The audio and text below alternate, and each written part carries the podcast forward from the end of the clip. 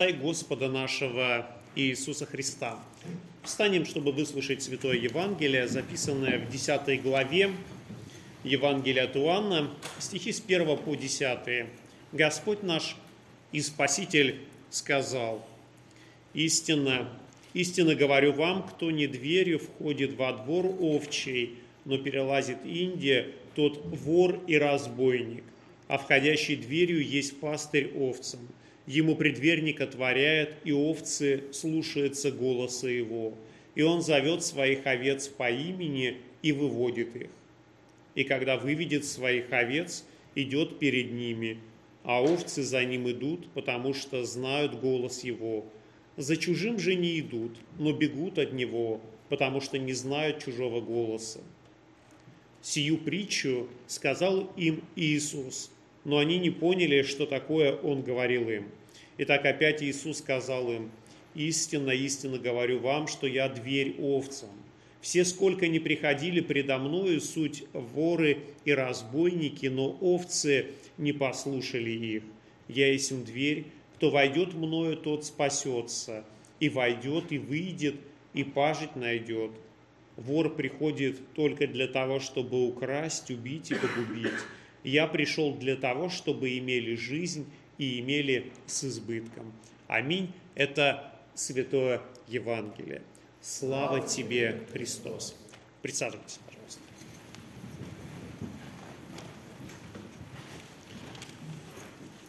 Это воскресенье, как вы уже э, слышали, э, имеет свою тему, и эта тема называется «Добрый пастырь» или «Господь пастырь мой».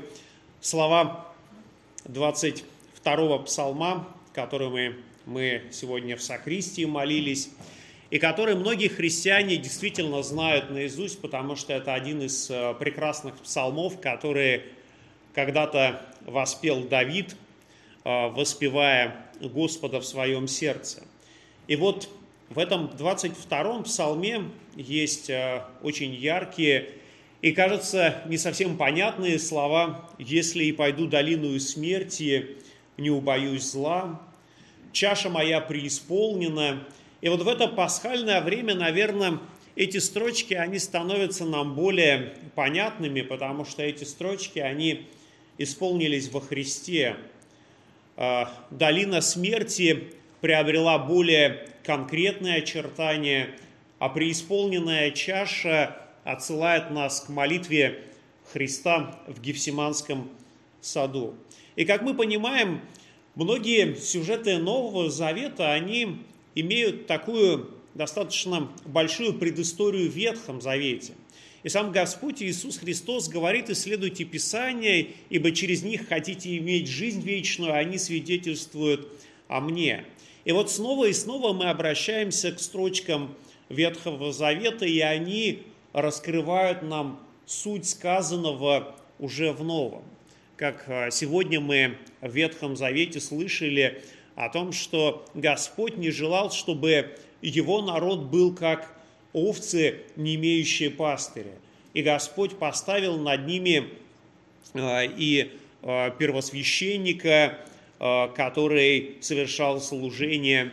И мы видим, что Господь поставил лидеров а, в израильском народе, которые несли ответственность а, перед а, Господом. И в какое-то время израильский народ захотел, чтобы над ними был не просто первосвященник, но чтобы над ними властвовал царь, как у других народов. И они прям просили Господа, чтобы тот поставил для них, перед ними царя, который управлял бы ими. И первым царем в Израиле был Саул, который э, был избран Господом, а, он был э, высокий, красивый, как написано э, о нем, и его помазал на царство царь, его помазал на царство пророк Самуил.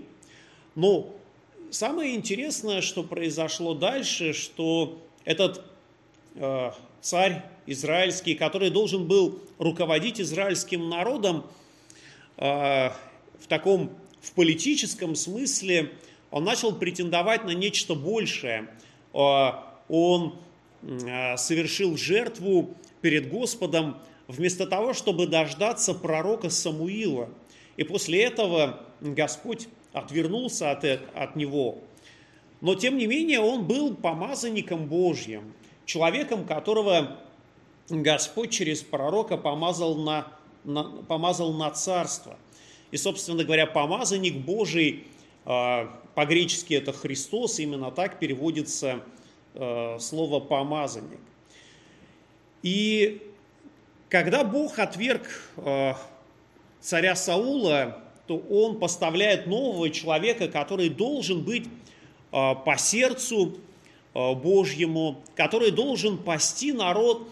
И вот этот, этим человеком оказался Давид, псалом которого мы сегодня с вами уже частичку этого псалма слышали. «Господь пастырь мой» – это слова, которые произнес царь Давид еще, видимо, будучи пастухом, воодушевляясь именно тем, что Господь заботится о нем. И он в своем таком пастушеском служении также хотел заботиться об овцах своего стада. И Господь воздвигает этого э, человека, призывает его на царство, помазывая его, опять же, этим пророком Самуилом. И вот там была очень интересная ситуация, что да, законно избранный царь должен быть, избранный Богом царь, должен быть помазан Елеем, пророком. И что мы читаем? Мы читаем о том, что Господь говорит Самуилу идти в дом Иисея. И вот пророк Самуил приходит в дом Иисея и находит в нем восемь сыновей – и один краше другого, один сильнее другого. Он смотрит на одного и вот думает, что да, вот, наверное, этот должен быть царем над израильским народом. Но на самом деле, оказывается, нет. Э, Господь показывает ему на другого, Господь показывает ему на того, кого и не оказалось в этом доме. Он был мал, он был э, белокур, красив и был меньше всех своих э, братьев и занимался э, пастушеством.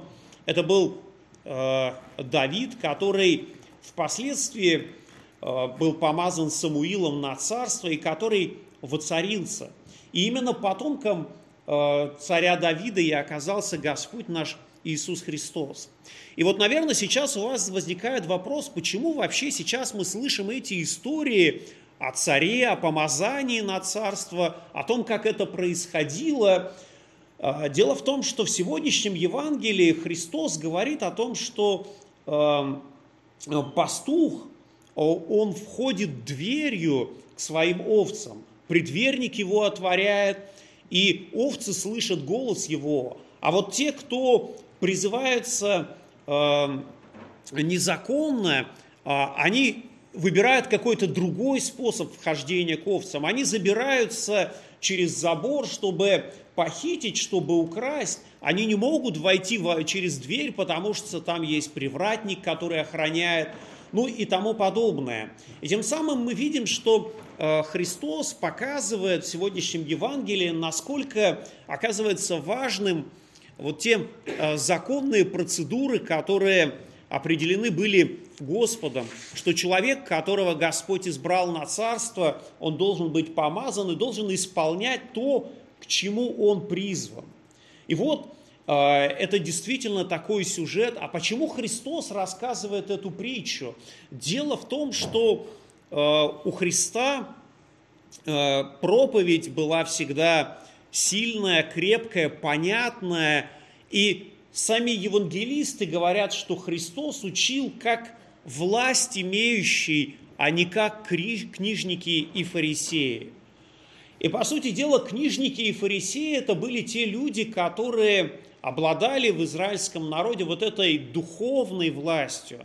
И вот Христос, по сути дела, подчеркивает, что они эту духовную власть узурпировали, они ее себе присвоили, не исполняя то, к чему на самом деле они были призваны. Они э, более проповедовали, наверное, как обойти закон, а не как исполнить его. А вот Христос пришел для того, чтобы исполнить закон, для того, чтобы совершить написанное о нем. И Христос действительно оказывается тем, кто является наивысшим авторитетом, потому что Он и есть Слово Божье. В Евангелиях мы можем прочитать о том, как Христос начинает свое служение.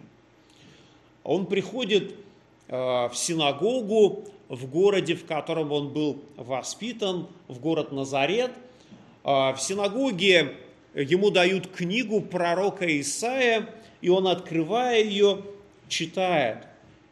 «Дух Господень на мне, ибо Он помазал меня благовествовать нищим, послал меня исцелять сокрушенных сердцем, проповедовать пленным освобождение, слепым прозрение, отпустить измученных на свободу, проповедовать лето Господне благоприятное». И закрыв книгу, и отдав служителю сел, глаза всех в синагоге были устремлены на него, он начал говорить им, ныне исполнилось Писание это, слышанное вами. То есть Христос прочитал слова пророка Исаии и сказал, что эти слова исполнились, и исполнились именно в нем, что он является тем помазанником, который должен проповедовать лето Господне благоприятное. И казалось бы, э, овцы Израилевы должны были услышать этот призыв, должны были принять его, но евангелист Иоанн говорит, что пришел к своим, а свои не приняли его, а тем, которые приняли его, дал власть быть чадами Божьими. Действительно, проповедь Христа э, услышали и приняли не все, Лишь некоторые э, люди, слышав слова Иисуса Христа, откликнулись на это всем сердцем. И это действительно очень важно принимать слова Христа всем сердцем. Но знаете, что у нас порою есть некоторые препятствия для того, чтобы слова Божьи были приняты нами. Это, конечно же, Э, тот грех, который живет в нас, та греховная природа, которая господствует в нас, она не позволяет нам порой не, даже понять эти слова, не то чтобы принять их и принять как некоторое руководство к действию. Но Господь действует таким образом, что Он неоднократно повторяет снова и снова слова, если они не понимаются нами – если Господь хочет что-то до нас донести, то Он обязательно до нас это донесет. Так и в сегодняшнем Евангелии мы слышим о том, что э, когда Христос сказал притчу эту, все они не поняли, что Он говорил им, и Он снова повторяет, казалось бы, те же самые слова о том, что да, Он приходит через дверь, Он является тем пастырем, которого овцы должны слышать. И это, и это действительно так. Мы уже с вами э, сказали о том, что в, э, в Назарете Христос проповедовал из книги пророка Исаия. И в книге пророка Исаия есть очень важная глава, глава номер 53, которая говорит о рабе Божьем, о страдающем рабе. И в нем там в ней есть такие слова. Он взошел пред ними, как отпрыск и как росток из сухой земли. Нет в нем ни вида, ни величия, и мы видели его, и не было в нем вида, который привлекал бы нас к нему. И вот пророк Исаия, по сути дела, и говорит о том, что да, не было ничего такого, что привлекало бы в нем. Мы не знаем из Евангелия, насколько Христос был высоким, красивым, насколько он был привлекательным человеком, но мы знаем, что слова, которые он произносил, они действительно многих людей завораживали. Они заставляли людей делать непонятные вещи, когда, например, один из а, мытарей по имени Закей услышал, что Иисус идет по дороге, то для того, чтобы просто увидеть Иисуса, он забрался на дерево, а когда услышал его проповедь, то он полностью изменил свою жизнь.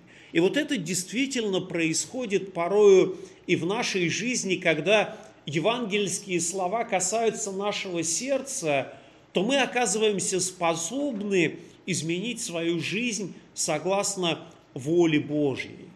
Это действительно очень важно, чтобы мы могли слышать голос Христов, который звучит. И голос Христов звучит прежде всего, конечно же, в церкви, в церкви, которая проповедует Евангелие.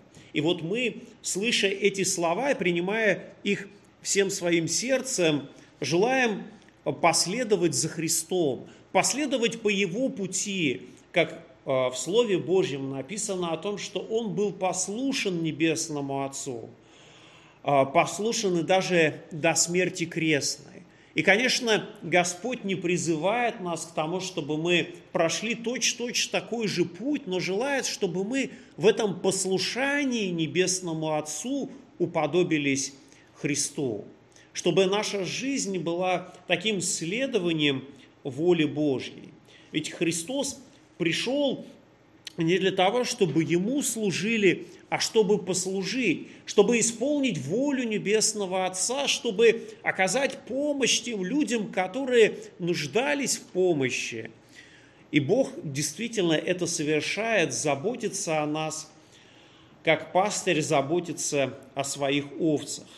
И, конечно, очень хотелось бы прочитать и дальше это Евангелие, в котором содержатся очень важные слова – потому что Христос продолжает снова и снова раскрывать свою суть, раскрывать то, кто Он на самом деле есть. И вот мы слышим э, в сегодняшнем Евангелии такие слова, что Он пришел для того, чтобы имели жизнь и имели с избытком. Христос пришел для того, чтобы мы имели жизнь, наполненную Божьим смыслом, Божьей мудростью – чтобы мы стали настоящими детьми Божьими, такими, какими Господь призвал нас. И следующие слова, которые мы сегодня еще не слышали, но которые вы можете также прочитать, открыв Евангелие в 10 главе, Христос также говорит, «Я есть пастырь добрый, пастырь добрый полагает жизнь свою за овец». И Христос совершил это искупление однажды для того, чтобы мы могли иметь жизнь вечную.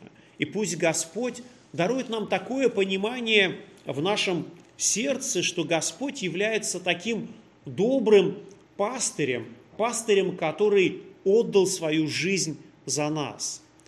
И вот, наверное, кто-нибудь уже видел такую открытку, на которой Христос изображен как добрый пастырь, у которого рядом такая замечательная овечка. И это действительно очень прекрасный образ, который иллюстрирует нам, кто такой Христос. И пусть мир Божий пребудет со всеми вами. Аминь.